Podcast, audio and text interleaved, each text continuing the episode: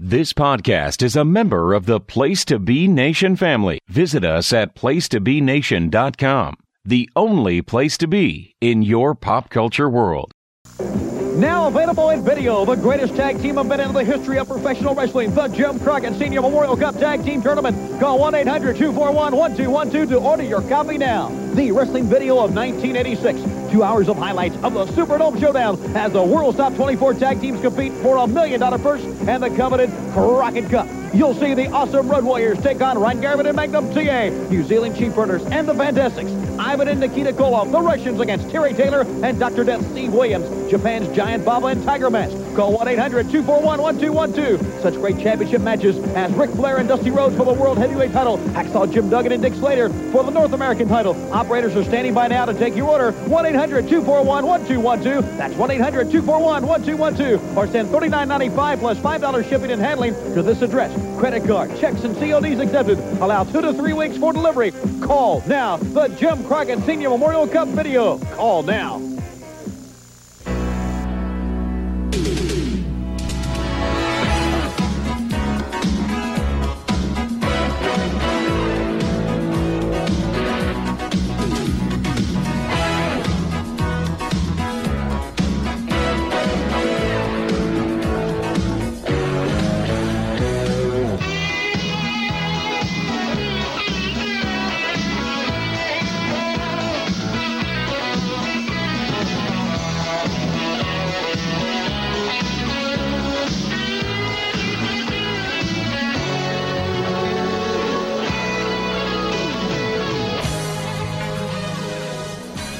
Place to be Nation Wrestling. Welcome to a landmark number 40. I can't believe it. Number 40. It feels like, like yesterday we were doing episode one, but number 40 of NWA Crock and Roll. I am your host, Sean Kidd, and we have finally reached, after a long, long journey where we've talked about many, many teams and many different things, we are at the Crockett Cup. And we are going to talk about the one round one matches for tonight. Uh, but before we do that, I would like to introduce my uh, co-host on this venture. First up, Scott Shiflett. How are you tonight? Lordy, Lordy, the podcast is 40. Great work to the guys that have been here from the beginning. Sean, Callum, and Dr. G is not here tonight. Thank you for bringing me on about midway through this. Um, hell of a run so far, and, and, it's not over yet. And I'm looking forward to talking about uh, round one of the Crockett Cup. Yep, me too. Um, I feel like we figured out and seen most of the teams that are in this, good, bad, or indifferent. So we have a pretty good idea of who we have in this, which actually makes it better for me now that I have an understanding who those teams are. So, uh, second rounding up, my co-host for this evening, uh, Callum McDougal. How are you? Happy 40. Happy 40 to you, Sean, as well. Um, yes, we, we, we have got there. Um, Schiff undermining himself there, saying he's not been here from the very start. He's been here from the start if if not in spirit as opposed to fit to physically. Um, and as minimal as a guest. I mean, he's been a guest star on some of the early episodes too. So. Mm-hmm. Yeah. Yep. So, um, well, so, thank you guys. Um, wonderful. Yeah, I can't. Yeah, it's finally here. I feel like been I've been building up to the Crockett Cup for for, for months.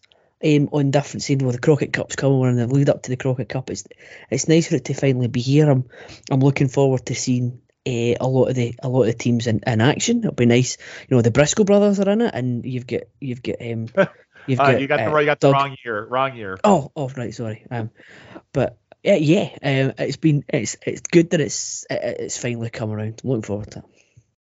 Yep. So we are finally here. Uh, it, it actually has been months of build up because um, the build up started like maybe towards the end of February or even March, and um, obviously, we try not to do seven hour pods anymore, so we kind of break it up into different parts.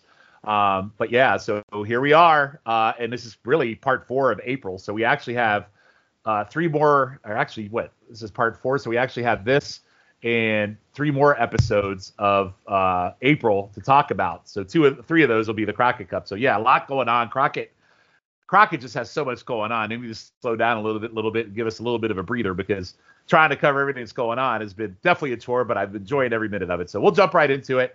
Um, uh, we won't go into the um, rundowns of who the champions are because ultimately that really does not matter for tonight's episode.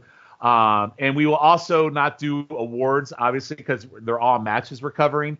Uh, what we will do is we will probably bring up our uh, best match and uh, least favorite match of this one, and then I'll keep a running total for the whole cup, so we could come back and say, hey, here's what the best tag team matches were. Here was the worst one, and then um, go from there. So with that, gentlemen, are you ready to jump into Crockett Cup? Let's do it. Yes, sir. All right, so some background. So um, straight out of, uh, not to quote uh, our fat friend Conrad Thompson, uh, but I will go to the Wikipedia instead of the Google. Uh, the first annual Jim Crockett Senior Memorial Cup um, is referred to as the Crockett Cup 1986. Was held on April 19, 1986, at the Louisiana Superdome in New Orleans. Uh, the first portion of the event was held in the afternoon, and the second portion was held in the night. The tournament featured 24 tag teams. The concept was the Crockett Cup was a single elimination tag team tournament with the storyline prize of $1 million given to the winning team along with a large trophy. Um, so, yeah, so basically, uh, this consists of the majority of some teams from Japan. Uh, there's some from the Watts territory. This takes place at the Superdome. Um, so, the afternoon show. So, I know on our last episode, Flair and Dusty were talking about 70,000 people. Let's bring it down to earth a little bit. The afternoon show drew only 3,500 people for a box office take of approximately $40,000, while the evening show sold 13,000 tickets for a total of $180,000. So, uh, really kind of uh, underselling, not really reaching that 70,000 target because uh, all in, it was about 20, was it 16,500 people that came into the Superdome. Uh, the events were recorded and it was later released on 1986 Crockett Cup as a commercial VH, uh, VHS videotape featuring all the tournament matches edited down to time constraints. So here's the good news for us. Um, the first five matches we will watch tonight are definitely clipped. But what I have managed to do for the rest of the matches are I have gone on YouTube and I have found the full matches. Now, some have commentary, some do not. Um, but the majority of the first round is clipped, but we do have a few matches from the first round that I did find in their full. So for our first five matches of round one, we are going to only kind of talk about it. Um, maybe get Colin and Scott my takes on who the winners were. Were you surprised? Were you not surprised? But we're not going to rate those matches. Uh, we will rate the matches as we get into the full matches when we get to uh, match number six. Okay. And then at the end, uh, we will do another spotlight feature, which I'll give you guys some background on at the end of uh, when we get to the end of the first round. All right. So up first is um, Wahoo McDaniel and uh, Mark Youngblood taking on Jaggers, Bobby Jaggers, and Mike Miller. And if you remember on our last episode, uh, Jaggers and Miller had a singles match that we watched from 1985. That might have been one of the worst pieces of shit we've ever watched. So if you were watching that match and then saw them in this tag team tournament, and based on how the demo of this pod feels about Wahoo McDaniel, you basically have a three-way shit show and Mark Youngblood. Would that be a fair assessment Callum? I, I was I, I was actively rooting for Wahoo McDaniel. That's how bad that abomination was last time. All right, so here we go. So most of what is shown is Jaggers and Miller basically working over Youngblood until Wahoo tagged in. And naturally, as Wahoo per se, it's chops and an elbow, and he pins Miller for the three. Actual match was seven minutes and 35 seconds. We saw maybe two minutes, so we don't need to spend a lot of time on this. Uh, Scott, any any thoughts or any anything about who won the match? And thank the fuck God, Jaggers and Miller are out of the tournament right away. uh, yeah. Um, I said thank God the tracking was messed up at the beginning because it makes the unwatchable unwatchable. Yeah, I forgot um, to mention the tracking for this match is a little off, definitely from the VHS cassette. Yeah, um, and I said I have Wahoo versus Miller at the start. Gross. I said Wahoo, um, elbow, and it's over. Thank God. So the right team won. I'm glad I saw like a three minute clip of this because if it was all seven minutes, it would have been terrible. Yeah, so I say in theory the right team won, but based on the right team winning, you hope the right team that won doesn't make it much further in the tournament. I would assume that would be Callum's take. Callum, what did you think? Um, limited input and a reasonably warm tag, probably the best use of Wahoo. Um, as I said, actively was rooting for Wahoo in this match. Um, after which shows you how um, or shows you what um, Jaggers and Miller laid in the centre of that ring in Portland two weeks ago. Um, yeah, it was fine. Best team, best team won. All right. Second match is the Batten twins, who we saw against the Midnight Express in our last episode, taking on Sam Houston and Nelson Royal.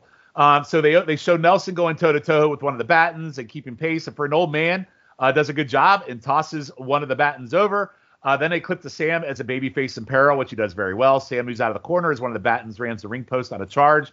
And um, I also like that Tony and Dave uh, stating what territory the Battens were from. I thought that was a really nice sell that, hey, this is a team that you don't see. They're from this territory. Um, Batten, number one, gets a tag, and they both work over Sam, but Sam leaps over both and manages to drop kick both with one leg each, which I thought was super impressive. There's a hot tag. Nelson Chops throws a bat into the ropes, who almost falls through the ropes versus coming off the ropes. The commentators claim he was hot and sweaty, but it was a clear botch. Uh, Nelson then tags Sam and then whips Batten off the ropes into a really freaking awesome boot bulldog. Um, I thought it was nice teamwork on a finisher here for the win. The total match was 817. Uh, we saw a solid three minutes or so. Um, I actually wouldn't mind watching this whole match. I really like that finish. That bulldog that Nelson. Uh, I just like the final team, the final, uh, the final move. I thought it looked really good. Colin, how about you? Uh, any thoughts on who won this match? Um, yeah, I thought this was the, this was the only one that I was a bit, I was a bit, and sort of on the fence about if, if the right team won or not. Um, Houston and Royal seemed like a bit of a of a, of they, they seem like a thrown together team because they're a thrown together team. Well, well, I will tell you, I will tell you, um, you will see more of them coming up. Um, as a team, but um, they uh, Mid Atlantic. If you watch a lot of Mid Atlantic, they showed them a lot Right. together on Mid Atlantic, which we don't watch a lot of Mid Atlantic on this show. So, Mhm. but go ahead. Uh, but obviously, because we've just seen, um, we just saw the the, the Battens um, win the, the the Central States um, titles. Mhm. Um, so having having a, a, a thrown together team beat an established tag team was a bit strange. But I liked to finish, the the, the, the sort of the Irish whip uh, into the bulldog. Um, was was was was quite nice, and it was it was smoothly executed. So, um, yeah, decent uh, decent match from what we saw. Um, but that's the only that's the only one that I thought I was a bit on the fence about who if the right team won or not. I will tell you, I could see this match on an episode of Mid Atlantic being a great weekend syndicated show main event. I I, go, I would I wouldn't mind watching this match. I, I bet it was pretty good. Um, all right, Scott, what'd you think? Um, I really enjoyed this match of what we saw. I could get behind Sam Houston and Nelson Royal being like an underdog team in this, that um, like a Cinderella type team. If if I'm not sure what happens, I I this is like one event where I don't really know what happens, which is nice to know. So I'm not sure the winner of the brackets and everything, but that like you said, that finish was awesome with like the Irish whip to the bulldog. That was sweet. Right team won again, Yep. two for two. And I think we can officially add Sam Houston to that Manny Bull, um, Manny Fernandez, Ron Garvin, and Arn Anderson uh, train. The four horsemen of never having a bad match. I think all of them are in that same bracket where you always are going to get a solid match no matter what they're in. So never thought in my wildest dreams I would say Sam Houston was part of that, but that's pretty neat. Um, third match. Um, Jimmy Valiant and the Raging Bull, Manny Fernandez versus the Barbarian and Baron Von Raschke, which on paper sounds absolutely atrocious. Um, but also here, it's a nice matchup here for the cup coming off the Whatley turn. Um, and he's actually uh, and having a face team face the Jones Army in the first round. So nice little, you know, symmetry there. Uh, Whatley is at ringside with Jones. There's a nice job by Tony saying this is actually the first match in the tournament that they have a reason to be here versus just the tournament. So again, nice little commentary thing there. Valiant does valiant things, and then you cut to later. Uh, Bull kicks Baron von Raschke in the face and tags in Valiant, who does a lot of clapping and punching cocaine work. Uh, sleeper on Baron von Raschke, all four in the ring. Manny's tossed outside, and he heals double team Valiant.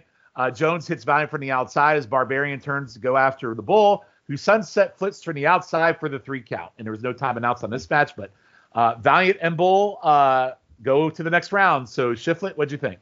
This is BS. Paul Jones should have have an inquiry about this. Manny was not the legal man. Mm. We should throw out Manny and Valiant. Barbarian and the Baron should advance to the next round. This is absurd. I'll, I'll, I'll be honest with you. I'll take Valiant and Bull over any team with the big Baron von Raschke any day of the week. I'm sorry. I'm sorry.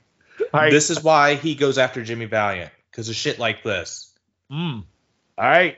Callum, thoughts? Um, I'm surprised you're letting. I'm surprised you're letting Schiff, um, uh, uh, sort of take your mantle of, of number one Paul Jones fan here. Um, a- after you know, you know, given previous comments, Paul Jones is the Ric Flair of the mid card. Okay. Um, Okay, let's let's be clear. I said he he was like the Ric Flair of he says I don't remember that was a long time ago. Move on. I'll say the wrong fucking thing again. So go ahead. Um, yeah, th- this one a a waste of Manny Fernandez. I think he's the fourth man in the ring for the uh, the never-ending Jones and Valiant feud. It's also a waste of Jimmy Valiant because he's Whatley was at ringside. Never once did he get his hands on him. You think that that, that would be his main focus, um, but obviously he he's been focused on trying to beat um, Paul Jones' army for the the best part of what two years. Um, yeah, I, I think it was. I get that you know luck of the draw, and Jimmy Valiant's booked against uh, has been drawn against Paul Jones, um, but uh, yeah, it was a bit it was a bit strange. I, I'd I'll, I'll take Manny and, and, and Jimmy Valiant winning purely because having Manny Fernandez on your team is immediately better than having Baron von Raschke and or the Barbarian, um, in spite of whose tag team partner might be. Even though Jimmy Valiant has been a highlight in, in recent weeks, um, but yeah, a, a, a bit of a waste of of, of Manny and and Valiant. Jimmy Valiant being a highlight in recent weeks is a comment I never thought anyone would ever say. Um, the downside for me is you now got Wahoo and Jimmy Valiant both in round two, but I'm sure that won't last. At least we'll hope they don't. Our fourth uh, round one match is Steve Dr. Death Williams and Terry Taylor, who is substituting for Ted DiBiase, as we discussed in a few episodes ago, versus Bill Dundee and Landel, who, if you recall, uh, we watched Williams and Taylor have a really um, they had a great match against the Sheep Herders we really enjoyed, and then Dundee and Landel uh, had that really nice Memphis brawl with uh, with Dutch Mantell and Jerry Lawler that we enjoyed. So on paper, this looks like this could be a really good match. We just unfortunately we didn't get a whole lot of it. So we open up with Buddy and Terry going at it. Uh, Big Starcade 85 rematch. No one wanted here, Colin McDougal with Buddy Landel and Terry Taylor. If you remember that uh, that that big match. Uh, nice fire from uh, Terry on a monkey flip and drop kick. You cut to later. The heels are working over Taylor. Tony brings up how small Dundee is, but he can go with the best. You get a Dundee sleeper, a jawbreaker by Taylor, both been tag out. Williams takes on both heels. He gets a big shoulder block and football tacker on Buddy, followed by the Oklahoma Stampede for three. Um, I think the right team won here, obviously. Um, I thought the ending was kind of like almost like jobberish and how they jawed Buddy out. I didn't think there was much to it. Um, no shenanigans or anything. Buddy just took the loss. So, Colin, what do you think of Williams and Taylor moving forward? Um, again, a best team, the, the correct team, the correct team won. Um, I did find it funny that, that Crockett has now, um, or the man who would be King, Buddy Landel, has has re-emerged on on, on a Crockett esque show, a, a, a Crockett show with um, obviously Mid South. Um, Landel did take a couple of good bumps off the Doctor Death tackles, um, Mhm. but but but the right the right team won in the end. Um, in spite again, in spite of one of the team members, um, the man that the man that um the man that personality forgot um has to go through on the coattails of Doctor Death. But uh, right the right team won in the end. I mean, at least in this time period, Taylor can go in the ring, right? Um, he can wrestle, and he's got a good partner in Doctor Death. So I feel like Taylor for me is probably better than a Valiant or a Wahoo in terms of his team. I don't know. I, so I don't see Bull make a Valiant make Bull making me like Valiant, or I don't see Youngblood making me like Wahoo. But Taylor and Williams just seems like a right team. Although I would have much preferred DiBiase and Williams. That would have been a banger of a team to have in this tournament. Uh, Scott, what'd you think? Um, yeah, Terry Taylor made look like the bitch. I don't really understand why Dundee couldn't take the fall. I do agree with you there. Um, I did like Doc after I said like I wasn't the big Doc fan, but seeing him wreck fools is awesome. So seeing him just run over Dundee and Landel is great. But You wait, you wait. We're gonna see a lot of Doctor Death wrecking folks over the next few years. I, I look forward to it. But like I just don't understand, like you said, like why why couldn't Dundee take the fall over Landel? Yep. All right. So our fifth uh, round one match and our first, our last one that is cut at this point is the Sheep Herders versus the Guerreros. We see the Sheep Herders on many of our episodes, and we've grown quite fond of them because they've really been a great team to watch. And then the Guerreros, um, you know, Hector we know is already officially in Crockett, but he's here teaming up with uh, Chavo in this um, from the Mid South territory. Sheep Herders work over Hector, but he forward rolls and ducks Luke and hits a drop kick and splash. Hector does a sunset flip and a kick out. Later, they beat up Chavo, but tag to Hector, who works over Luke. There's an ab stretch, to all four men in the ring, faces, uh, throw heels into each other in mid ring. Victory gets knocked off the ring by Chavo as the ref pushes him back to the corner. Sheep Herders hit a double clothesline on Hector for three. So uh, not much to this match, at least of what we saw, but I do believe the right team went over in the Sheep Herders. Scott, what'd you think? I, I agree. Uh, sheep herders are awesome. I've been a fan in those other watches that we have. Um, I did think it was a little bit of a weird ending. Not sure if it was botched, but I'm happy with the sheep. Yeah, it was a little weird. That was kind of a lame kind of finish, right? Lame clothesline finish. Yeah. Yeah, so I wasn't sure if they're like needed to go home early or what. But yeah. All right. And and Colin, what do you think about the sheep herders moving forward? Yeah, completely agree with everything there. It was a bit, bit of a wonky finish, um, but yeah, uh, the, the sheep herders going forward was was definitely the right call. All right, so that takes care of our first five of our round one matches. So the next three we're going to talk about, we get the full match and get to talk about the full match as a whole, and then at the end we'll talk about the last match we'll watch tonight and why we're watching it. So our sixth match of round one is a Fantastics versus the Fabulous Ones. On paper, uh, this is kind of a big deal. The Fabulous Ones and the Fantastics, very similar tag teams. Uh, both like the tuxedos, both like the bow ties, both um, I don't want to say great value Rock and Roll Express, but both have had feuds with the Midnight Express. So just seems like a natural. This would be a really good fun tag team match.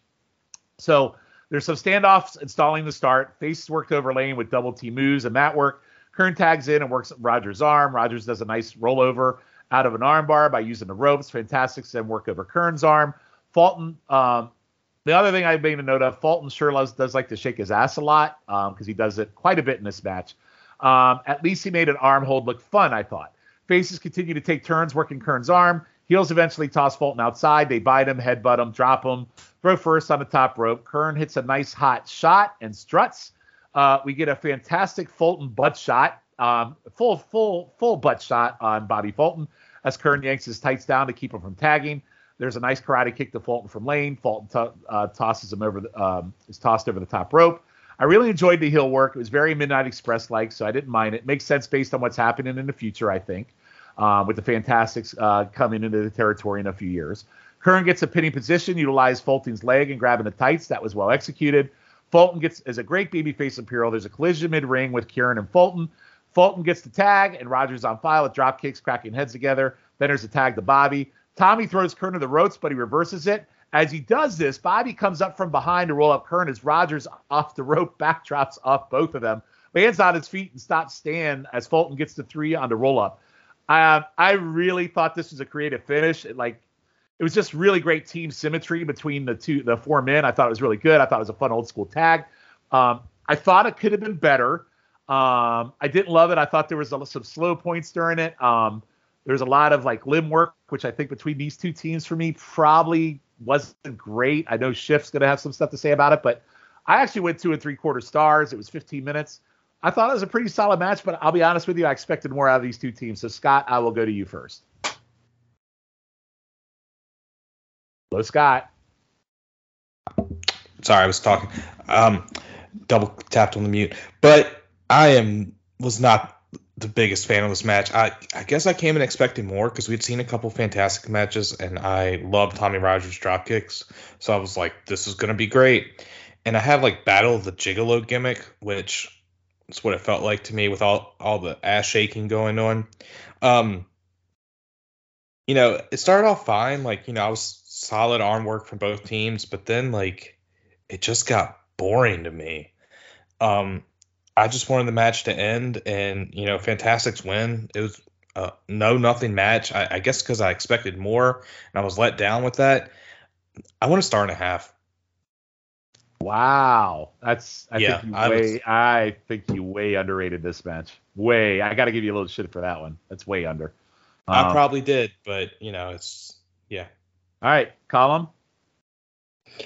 This was a this was a funny one for me. Um, a, slower start than I'd hoped. Um, but then I just put that down to um, that one of the teams has to wrestle at least another once. Um, so I think it's somewhat justified in, in this match and, and, all the other matches really that you it might go off to a, a slow start and you don't want to burn the energy of the of, of the team that needs to go needs to go through. Um, I wasn't blown away. I was I was expecting it to get. I mean, it gets slightly better as it went, but I was expecting it to to sort of just like get a lot better, get a lot better than it, than it did. Um, uh, I think I mentioned in, in, in the last show about how I, I, I, try not to go in with any preconceived notion that the match is going to be good. Um, but sometimes I can't help it. And, and this time I thought that this match was going to be a lot better than it turned out. It was it turned out to be. It wasn't as good it was nowhere near as good as I, as I thought it was going to be. I've still I've still given it a two. It wasn't. I, I mean, I'm not saying it was a bad wow. match in any, in, in any way, shape, or form, but yeah, there was just something missing from it for me. I mean, something was missing for it to me too, but I, I don't know, man. I feel like you guys way under. You know, there's actually some people that rated this three and a half up to four stars if you look online. Um, I didn't feel it was that good, but I definitely thought two and three quarters. I thought it was solid, but um, my biggest takeaway with this was too much limb work, but I really liked the final minutes, and I thought the finish was pretty. I mean, minimal, you got to think the finish is pretty creative, wouldn't you think? For you two, the way they did the finish and the pinfall. I mean, yeah, it, it's yeah, I, I, would say so, but uh, it should have been better. Was, I agree, hundred percent. Yeah, and and I think, and maybe I've maybe I have rated it lower because of the expectation that I had, and maybe that's maybe that's on me. Um, maybe want to go back before we go before we do the next round, uh, the next couple, the next couple of shows, and finish the Crockett Cup. I might go back and have a have another look at it in full. But um, Again, just and amongst all the all the other um stuff, but yeah, I, I'm, I'm that might be the reason why I've, I've rated it low because I thought it was going to be, I thought it was going to be an absolute barnstormer. Okay. All right. Well, um, it is what it is, and it's rated what you guys rated it. So we'll move on to the next match. But I do agree. Uh, for this time period, Fantastics and Fabulous Ones should have been a four-star banger, and it's not. By the way, uh, we have watched the Fabulous Ones. The Fabulous One matches we have watched so far. I mean, if you remember way back, we watched one against the Road Warriors, and then we had one. Um, was that them in the cage we fought, watched against the Guerreros? I think um, on an episode. Um, yes. Pretty underwhelming so far. They haven't really set the world on fire, and I thought they were a lot better. And so uh, we do have one more fabulous ones match we'll talk about later tonight, so we'll see what we get out of that one. Um, all right, our seventh round one match is Koko B. Ware and the Italian Stallion, which might be the most makeshift team of this whole entire tournament, taking on Rick Steiner and Buzz Sawyer. Um, Koko obviously was in Mid South. Um, we watched a match with Koko and Ric Flair back in November of '85. Watch um, right around the Starcade time. That was really really good. Um, but Stallion just seems off. Koko beat him Mid South, but Italian Stallion being um, a jobber basically in uh, NWA just seems off. Like I figured, you know, what's Denny Brown doing? At least he's a junior heavyweight champion, or wasn't there someone else from Mid South that they could have Koko team with? But anyway, that's what we got: Koko and Italian Stallion versus Steiner and Sawyer. Um, selfishly, um, I think you already heard me as I talked about when we did the uh, the uh, match that we talked about with Buzz and Steiner on the Crockett Cup spotlights. I really like this pairing a lot. Um, it's cool to see Koko here before heading to the WWF, uh, doing the same mm-hmm. exact gimmick he did here. I mean, it's not long from this point that Koko heads over there. Um, again, like I said, I'm not sure how I feel about Stein as his partner. Koko hits a nice drop kick that Buzz sells flying through the ropes. Uh, nice headlock work by Koko, and Buzz trying to escape it, including a back suplex on Koko, who does not break the hold until Buzz hits another suplex. Stein gets offense on Steiner with a shoulder block and drop kick. Uh, words I never thought I would say that the Italian staff would get any kind of offense on a Rick Steiner is mind blowing to me. Uh, Buzz with um, a great leap, some great leapfrog spots, and Koko gets a body press for a pin attempt. Um, there's stalling and Buzz. Uh, let's see, uh, Buzz. I'm sorry, stalling, and then Buzz does a little bit of mat work in between more headlock spots. Koko hits a power slam on Rick Steiner again, something I thought I would never say. Uh, Buzz finally gets a savage forearm that knocks Koko outside and hits a suplex on the concrete, ram Koko into the railing and suplexes him back into the ring. Steiner hits him with a belly to belly, and the heels work over Koko with bear hugs and slams. Koko looks really good here trying to fight out of it. Buzz up top and misses a splash. Koko gets attacked the Stein, drop kick slam, goes for the Fed Buzz press, but um, Fez press, but Buzz catches him. Uh, looked great as he turned the Fez press into a power slam for the three. I thought this was really good. Um, could have been made better, I think, if Koko had had a better partner. Uh, match was a bit shorter into the hot tag. Um, Stallion wasn't. I mean, Stallion Stallion was kind of lame. Um, kind of lame on the hot tag. So. Um, Koko and Buzz uh, made the match great for me, and I thought Steiner was pretty good. I actually went three stars on this. I actually really enjoyed it. So, Colin, I'll go to you first. Um, I enjoyed it as well. Um, I and to, to sort of not to leave with the point of the first one, I enjoyed this much more than I enjoyed the first match. Hundred um, percent, I did too. Yeah, um, I feel bad for Koko being, being lumbered with the with the Italian stallion, um, because the, the, the times that we've seen Koko and um on the pod, he's been sneaky good. Um, so it was it's nice to it was nice to see him get a bit of a showcase, and the match was, as you said, the match was definitely better when Koko was in. Um, it was at this point that I recognised that the referee for all of the first round match seemed to be one Earl Hebner. Um, mm. and I, and I only I only realised that because I can I can tell his voice a mile off, um, and he was also trying to shell some t-shirts to the guys in the front row. Um, I thought the, the, finish was the finish was good. Um, Sawyer um, could like saved the stallion from something that, that, that he could have almost landed his head. It was a nice show of power from um, Sawyer at the end, and uh, to lift him, like to stop him landing on his head, then picking him up to get a nice, um, smooth pod, uh, body slam. Uh, and at the end, um, yeah, I thought this one, I thought this one was good. I went, excuse me, um, went two point seven five on it. Um, I thought it was, uh, yeah, I really enjoyed it. All right, um, Scott, how about you? you know, when Sean first messaged us and was like, "Yo, this Koko match is very good," I was like, I- am gonna watch it myself. And guys, Sean was right. Um, I really enjoyed this match. I did like how they were doing like they were working like Koko's back. So there was a point where Koko tried to like lift Rick, and he was unable to due to selling in the back. It's just like a small little thing that like I I, I like there. Um, also, Koko had some high energy at the start of this match. Gotta get. Ah, I see what you did there. I saw what you did there. and I have I have a note here. Koko is good. Stallion sucks. Um, I, I liked the Sawyer and Rick Steiner, like uh, brand new Hall of Famer Rick Steiner, by the way. Mm. Um, but just seeing him like you know bump for Koko is just something to see because we're used to like him and Scotty just you know chewing these guys up and spitting them out. But um, no, I really enjoyed this match. It was one of those things like where Callum uh, mentioned in episode 39 where we get sucked into the match and we like take we don't take notes. That's why my notes are like so sparse. Like I, and I love the end with like Buzz catching the Italian slam, Italian and just slamming him down. Like it looked really savage and like damn these guys these guys are a threat to deal with in this tag team. I know we haven't hit any of the big name tags here, but from what we've seen so far, it's like, damn, like it might be these teams that are thrown together that might make the most noise. Yeah, I, I, I need more Buzz and Steiner together. I listen. I I am a self-proclaimed Buzz Sawyer fan. I have been since we started this podcast. Um, unlike his brother, who we'll talk about in the next match, but um, which is interesting, right? You would think they put the Sawyer brothers together, but clearly they know Buzz is the clearer, clearer, the better talent. Um, but yeah, just a fun match, and you know, it was a Koko and Buzz show, and Steiner had a little bit of offense, and Italian Stallion was really non-factor. So right team definitely won on that one for sure.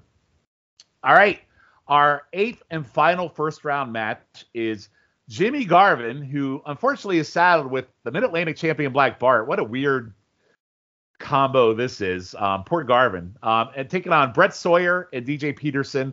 Um, Brett Sawyer, one guy we've always liked to make fun of um, when he had his feud with the Andersons and they just beat the shit out of him. Uh, Scott, that was before you were on the show, but I'm sure Callum finally remembers Brett Sawyer um, and the terrible he promo he cut about all the body parts that his brother. Anyway, it was just absolutely. You, Callum, you remember that promo? My eye, my eye, the eye is this, the eye oh, is that. Yes. Vividly, it's yeah, it's it's burned into my brain. I, I, it's one of the best we've ever seen. Yes. So anyway, uh, Garvin got again. Garvin got the short straw. Uh, this is where I first realized Bruce Pritchard is the ring announcer. Did you guys catch that? Uh, I did know that from listening to the Pritchard show, where he's the ring announcer. Um, I did not catch that. I guess it's just something I missed. Yeah, this is that, the first. But, this is the first I noticed it was he was the ring announcer. Yeah, I didn't. I didn't catch it here, but when the mat when the when the um, it rolled on to the next one, the next match I think it's the mid the first Midnight Express match, and he's very prominent there. Okay, yeah. So we we'll talk about that on our next episode. But yeah, this is the first time I noticed. So Sawyer, uh, basically Sawyer looks as awkward as ever in his light blue bomber jacket. Uh, Bart works over Brett early, but Brett gets a hip toss and multiple head scissors. Peterson has a good look similar to Magnum TA. I thought he looked. I mean, he's just got that same look. Wonder why um, no one ever really went in on him. Uh, Bret does a nice leg. Uh, Bart, Bret, Bart, Bret. No, Bret does a nice leg drop for the top rope onto Bart's arm as Peterson held him down. Then they do the same thing, except it's a top rope knee. Bart doesn't sell it a whole lot. Um, Garvin gets in, works over Bret with a nice backdrop and clothesline. Bart gets a side backbreaker. Bret um, bites Bart's leg, which was stupid. Uh, Bret gets a knee to Garvin's face. Peterson tags into absolutely zero reaction. He misses a drop kick. Bart hits a double leg drop and then a Garvin brainbuster finish. Uh, the heels actually had a solid chemistry together, some nice spots, but the crowd did not care about this one at all. Um, I'll go 1.5, but mostly for the heel work and the top rope spots. And Callum, I'll go to you. Um, yeah, this is a match that happened. Um, Mm-hmm. I first of all, funny anecdote. Um, you remember um at the Crockett Cup when you came on night one at the Crockett Cup, you said that Joe Galli had accidentally given away the the, the result of the play-in match. Correct. Yes. I thought the same thing had happened on this one, so I looked at it. I went to the timestamp for the wrong match. Um, I went to the timestamp for our next match, um, and it showed you Tony and JR in the ring, um, and they were running down. They were running down the second round matches, and I thought they'd given away the result because they said who'd won this one. I thought they'd given away the result before the match had happened. That's Um, funny. uh, it's quite funny as well. Tony and JR in the ring 26 years late and still Mm. working together 26 years later. Well, one uh, of them, well, one of them is still working. Yeah, one of them is at the top of his game, having the time of his life, and one guy is just collecting a paycheck. Um, Miserable, miserable prick. I know. Um, I've not got many quotes on the match itself. My quotes read um, as uh, follows: "What a ragtag bunch this is." Peterson looks like a great value Magnum TA. Mm-hmm. Um, I did appreciate that Brett and Dave went out their way to match up their ring gear to make it look as if they were a tag team. Now, I Hmm. did look to see if they had been a tag team because of this, and um, they weren't. This is one of the only times they've ever teamed together. But I did notice that Brett Sawyer's career might have finished with two death matches in the W*ING promotion in Japan. Oh Um, my. Not the type of person I thought. I mean, for a guy who does like to protect the ice, a death match is not the way to go. I mean, light tubes, barbed wire. I mean, that's a, that. I mean, that's a recipe for disaster for a man who protects his ice so much. Mm-hmm. Um, then next quote after that is anyway, this match is shite. Um, Peterson's only involvement in the match was giving a body slam, missing a drop kick, and then losing. And then he had, uh, and I quote, the fucking temerity to kick out at three point one. Um, eh, didn't like that. Didn't like that one at all. Um, I didn't think it was that bad. I thought it was a solid one and a half. I, no, I, it, it's not anywhere near as bad as as Jaggers and Miller from the last episode. Um, it is a one, but no, I didn't. I, I didn't, didn't didn't particularly enjoy this one. All right. So what'd you rate it? A one. Okay, Scott. How about you?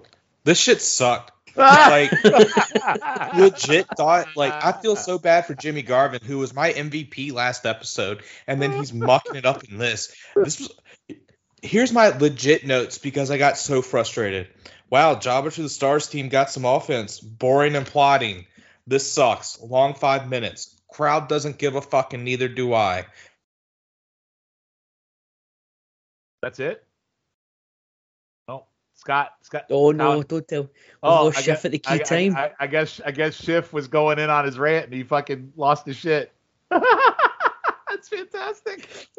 He's, he, his rant has broken his microphone. You can't bu- you can't bu- Oh, there is that you, Scott? Yeah, it broke my mic. Oh my god, I was talking.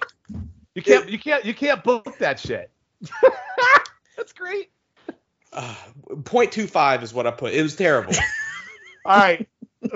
I think made me main roster angry.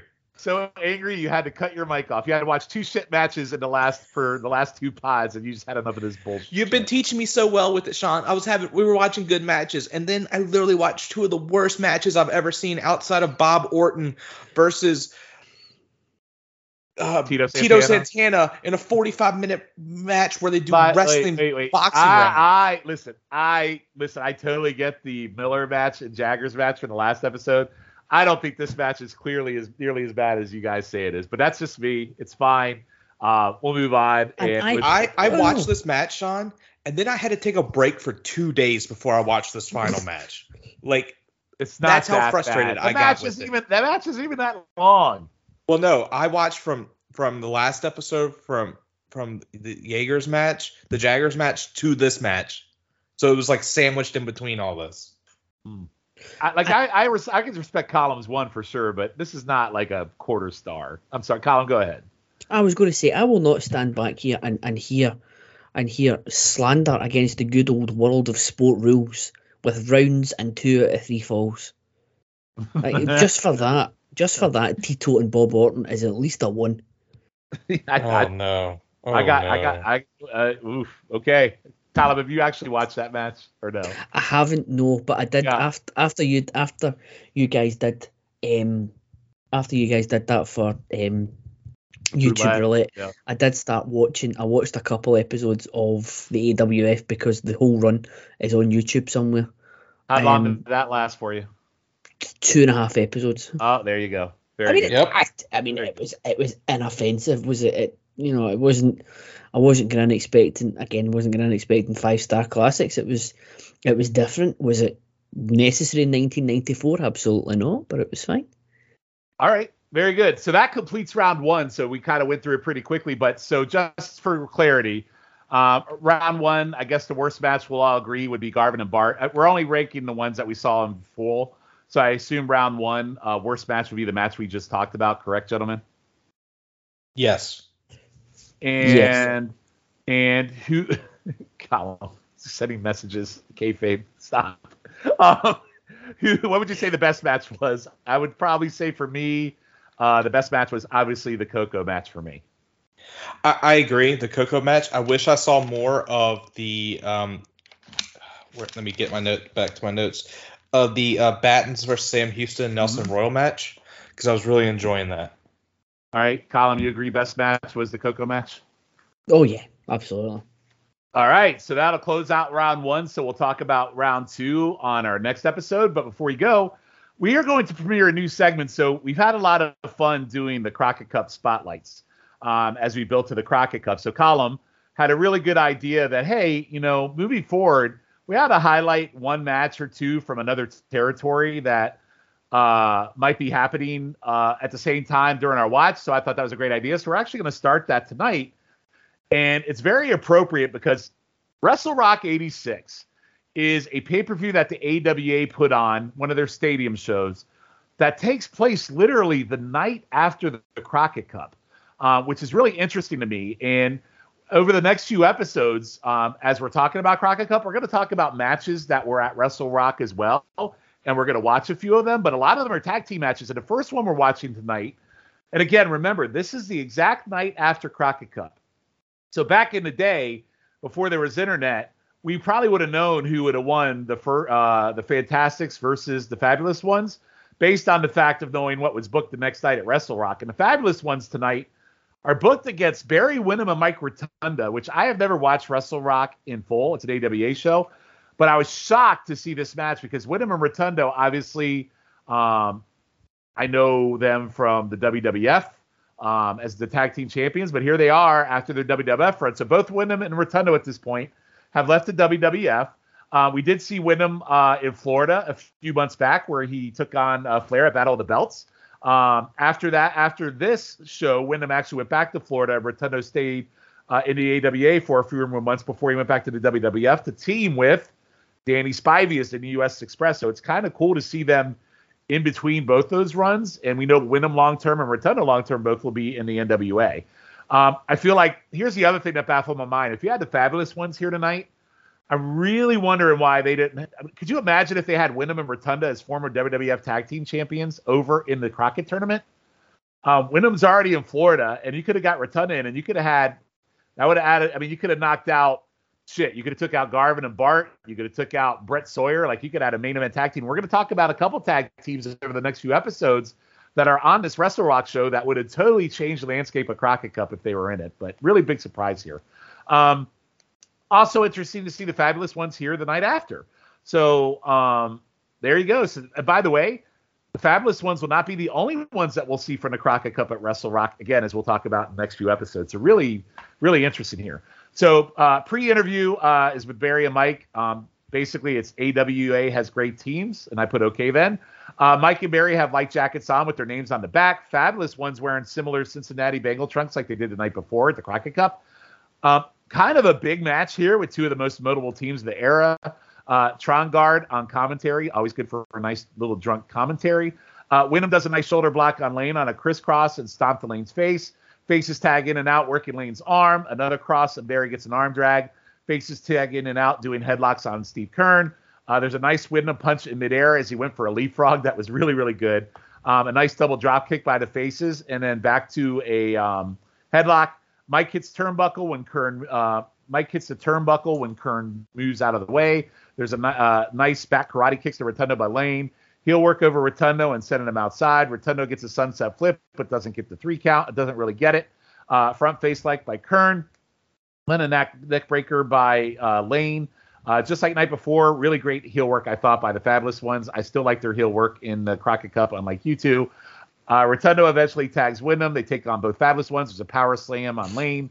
Keirn knocks Windham down. Uh, there's a headbutt to Windham by Lane. Windham gets a sunset flip, but the ref is distracted by Keirn and gets a small package, but the ref's still distracted. There's a mid-ring collision on Lane and Win with Windham. Windham gets a tag. Uh, there's a Rotundo drop kick to Lane, elbow, leg drop to the groin, airplane spin. Keirn trips Rotundo, Lane on top for two. Uh, but then Lane backdrops Rotundo. The ref is distracted by Keirn while Lane goes for a pile driver. Windham goes up top, elbow to the back of Lane's head, and the former U.S. Express Windham Rotundo get the three count. So interesting match here. Two big losses in two nights for the fabulous one. So um, haven't really been setting the world on fire. I thought it was a fun tag. Again, would have loved the U.S. Express to be in the Crockett Cup. I thought this was a fairly solid match. I went two and three quarters. Scott, what did you think about this one? I thought this match was a banger, guys. Like I really enjoyed this match. I love the double drop kick from the um, Windham and Rotunda. Um, I loved also that Keirn was working Mike's eyes. Like you don't really see that worked as like a limb, but mm-hmm. like you know, and then we hit a we see Rotunda hit a sunset flip, which I'm a big big ass mark for sunset flips. I just I've always loved them. Um, I the fabulous ones have looked great in this match. This is like the first match that I've really enjoyed them, especially from that crappy match I saw earlier. See, I thought their I thought their tag work was very similar, so I guess I'm struggling to see the differential. It's I, it's I don't get it, but okay, go ahead. Um, and I liked uh, and then, then um Barry comes in for the hot tag. He had a nice power slam to to Lane, and this is crazy. Like Barry got the visual pin twice, and they kept saying that the ref's last name was Lane. So I thought we were gonna see some like I don't know if this was like my 2020 2022 wrestling mind watching where it was like are we gonna have a heel ref that come to find out this is Stan Lane's cousin? Because with Barry getting two visual pins, I thought we were gonna have fabulous ones get the W. But no, um, Barry is awesome. He hits a flying axe handle off the top, and we we have a win. That's three. I, I gave it three stars. I love this match. All right, Callum, what did you think? Um, yes, I completely agree with everything that both of you have said. Um, I've gone two and three quarters as well. Um, I thought it was a, a, a, a really good match, and it it got better as it went. Um, poor officiating aside, again, um, Windham clearly not the legal man. Um, I've got more notes on the commentary um, than I do about the match because again it was just a match that I sat back and, and, and I watched. Um, the only notes I took were from for some um, questionable commentating. Um, at one point we get uh, Mike Rotundo and Barry Windham mixed up um, which is understandable given there's absolutely nothing about the appearance that would help you tear, uh, tell them apart. Um, and we found out about the um, the, the new fabulous one, uh, Steve Lane. I don't know if either of you caught that. Uh, I think a lot of Johnny Walker was had um, at the side. I, I bet you he never get the name, uh, he never get Johnny Walker's name wrong in the run up to to commentating this match. Um, the thing that surprised me as well was there was a lot of people there. Um, Mm-hmm. 20, I think I, I looked, looked it up, I think it was 20, 23,000 um, for the AWA in 1986. Now that, that really that really surprised me. Um, because I knew that we watched we watched the one at was it Comiskey Park we watched Mm-hmm. um, in '85, but I just assumed that that was because of a lot of Crockett involvement, um, because we watched that that really good Flair Magnum match. But w- when does it start going downhill for the AWA? It- it- like, Well, it, I have a this- feeling it's not this far after this. No, it's not that far after this. It's listen, this is actually a banger of a show. Um, we're going to talk about a few more matches that are after this, but it's kind of like probably mid to late '86 is where it really starts going south. Yeah. So we're not that. So not you're that not you're not you're not you're not 100 percent there yet. Not No. yet. No. I- but it seems very strange that at this point, like, I- I assume that, that they've booked the thingy, they've booked um, they've booked the Metrodome, and they're going to fill it with. It was like when TNA ran the Alamo Dome for lockdown. They have a sixty thousand seater stadium, and they can fill three thousand people with it. Um, but no, there was a there was a there was a big crowd. Um, but yeah, other than that, I, I've not got many notes on the on, on the match because it was just a, a sit back and enjoy. Um, and uh, yeah, so two point seven five for me, and I totally agree with you. After seeing some of the scrubs that were in the first round of the Crockett Cup, I can't see, I can't for the life of me uh, understand why Windham and Rotundo weren't in the uh, weren't in the tournament. Yeah. I, I wonder if it had to be because like he uh bear I know he returns to Crockett, but he kind of burned them last time. So I wonder if Dusty was like playing hardball or you talk about Windham. else. Yeah. But he was already, but he, but he took on Flair back in February, and that's an NWA territory. I don't know. So Yeah, I don't, I, it's it, going I, it, it, it just doesn't, it, I don't know, but it's weird. And there's other teams, there's other teams in this, like, um, which I'll talk about in our next episode. So on next episode, we'll talk about round two of the Crockett Cup. So here's the matches we have for round two. Um, it's supposed to be uh, Steve Williams and Terry Taylor versus Dino Bravo and Rick Martel. The Road Warriors will take on Wahoo and Youngblood. There you go, uh, Callum. That should be a nice little annihilation for you to enjoy.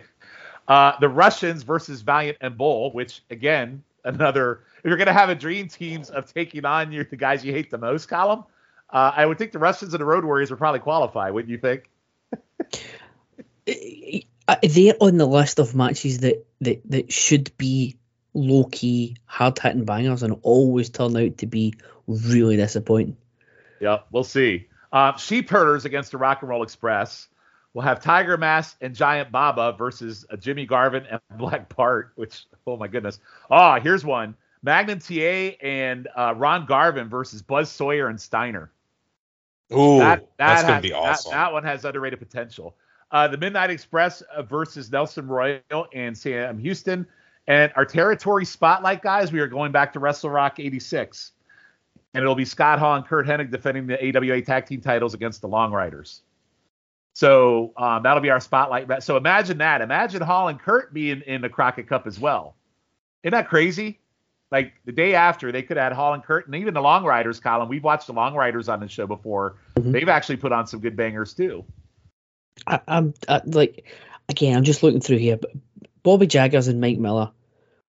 no, no, you, you cannot tell me that, that the US Express or Hall and Hennig are. well, I are- guess like are the better job, they needed some jobber teams. Well, I was gonna say that you had to have some jobbers. Like, who are you gonna job out if you have all like, you know, prime? T- but you know what? Then you could have put like, Wahoo mid- McDaniel. yeah, Wahoo McDaniel, Youngblood, Royal, and Houston. Like, you have teams there you could job out to the bigger teams, right?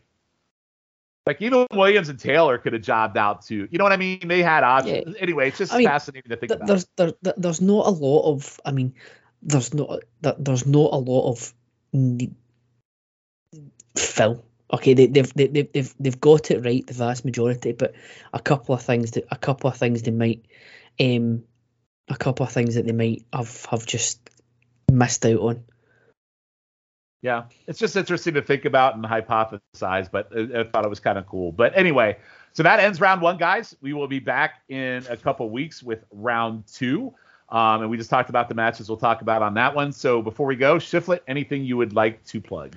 Uh, yeah, you should uh, listen to Pop Goes to the Couch. We're reviewing Moon Knight, which has been great so far, and I can be found on Twitter at Scott underscore Shiflett. All right, Callum. Um, we have just um, if you if you're listening to, by now if you're listening to uh, the latest special relations, um, that'll be the, the the March episode will be the last um sort of current one we do. We've got a couple in the can for as Rory enters fatherhood.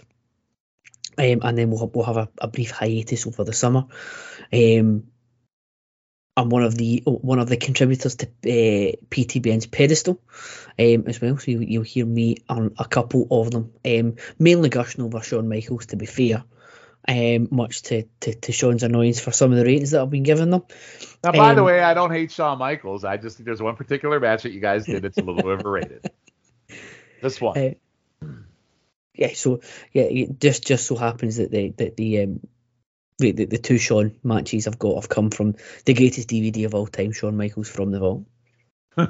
um, and um, if you could follow us um, or subscribe, whatever the terminology is, on on the following different platforms, we are on uh, twitch.tv forward slash Place to Be Nation. We uh, are uh, have a YouTube channel. If you go into YouTube and search Place to Be Nation, all one word, you'll find the channel there. Um, Facebook.com forward slash PTBN Live, and then you'll get news and updates on all of them on Twitter at PTBN YouTube. If you could follow, like, subscribe, everything, uh, everything, and um, anything on those platforms, it would be greatly appreciated. We have just done the WrestleMania live watch. We may or may not be doing WrestleMania Backlash, depends on how much WrestleMania has actually killed the territory again. Um, but all of the live watches are on YouTube as well in the archive. All right, excellent. And you can find me on um, Twitter at NWA Crock and Roll. Um, on all the pods too. Uh, Shiflett brought up Pop Goes to the Couch, uh, Battlestar in the 25th Century, which is a little bit of hiatus right now. Um, and I will be pre- appearing um, maybe sporadically for a little while on Highway to the Impact Zone, uh, Chicken Salad, and Roulette. And uh, sooner or later, I'll get back on another pedestal as well. Um, but seems like the guys have a good time doing that one, so that's a nice one to float in and out of. While others share their opinions on Shawn Michaels matches that you don't necessarily agree with. So, um, sorry, Callum, I had to say that. But anyway, um, but any, but listen to all the quads of pods. They all have great uh, content and um, just great, great stuff across the board. So with that, I am Sean Kidd. He is Callum McDougal, and he is Scott Shiflett. Um, and I also assume that Dr. G has maybe found the great next uh, 2022 NWA prodigy. Um, maybe he found G. Snitsky and he could come in and feud with uh, Mike Knox. So with that, we will see you on episode number 41, where we will talk round two of the Crockett Cup. Thanks, everybody.